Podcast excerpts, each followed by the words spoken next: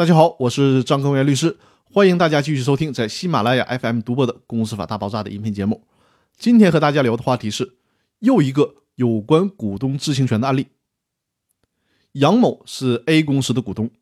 ，2011年10月17号和10月12号，他通过特惠专递的方式向 A 公司的法定代表人邮寄了关于要求查阅复制 A 公司会议记录、会计账册等材料的函。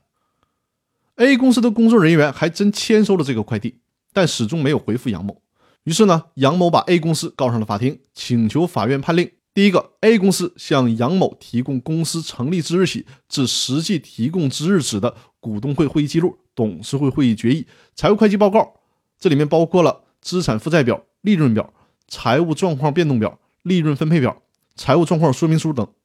同时还需要公司提供会计账目，这里包括了制作会计账目所依据的会计原始凭证、合同文书、银行对账单等各种会计文书。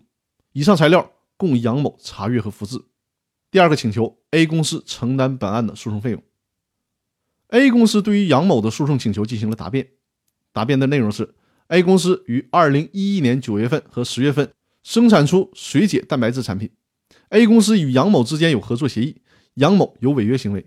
而杨某与 A 公司之间存在着同业竞争的关系。而杨某说呢，他查账的目的是了解 A 公司2010年资产负债表上数据的真实性、合法性，了解 A 公司是否存在以法人股东的土地、房产作为抵押向银行借款的问题。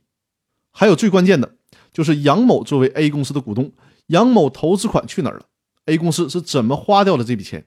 对此 A 公司给出的解释是，2010年 A 公司是亏损的，A 公司的确存在抵押借款的情况，杨某对于投资款的去向非常清楚，所以说杨某不需要通过查阅会计账目来了解公司的情况。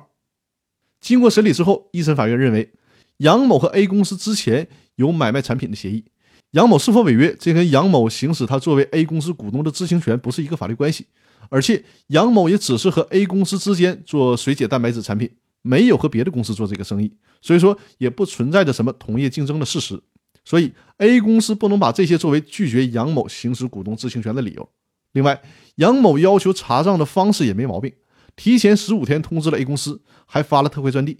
而 A 公司根本就没有回复，所以说杨某要求查阅公司会计账目的诉讼请求应得到法院的支持。对于这个案件， A 公司不服，又上诉到了二审。二审法院的态度基本和一审法院是一致的。关于案件事实的部分又补充说明了一点，A 公司不是总强调公司与杨某之间存在同业竞争吗？但是 A 公司始终没有提供证据去证明杨某与其所控制的关联企业存在与 A 公司从事相同或者相似业务的情形。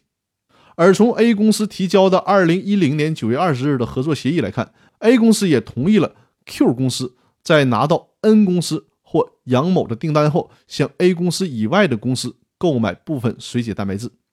那既然 A 公司事先都接受了这些交易的关系，所以说就不能以此认定为杨某存在着同业竞争的行为，或者是行使股东知情权的行为具有不正当目的，所以最终维持了一审的判决。那借着这个案件，我们再次强调一下，如果公司主张股东要求查阅会计账目具有不正当目的的时候，举证责任一定是在公司的一方，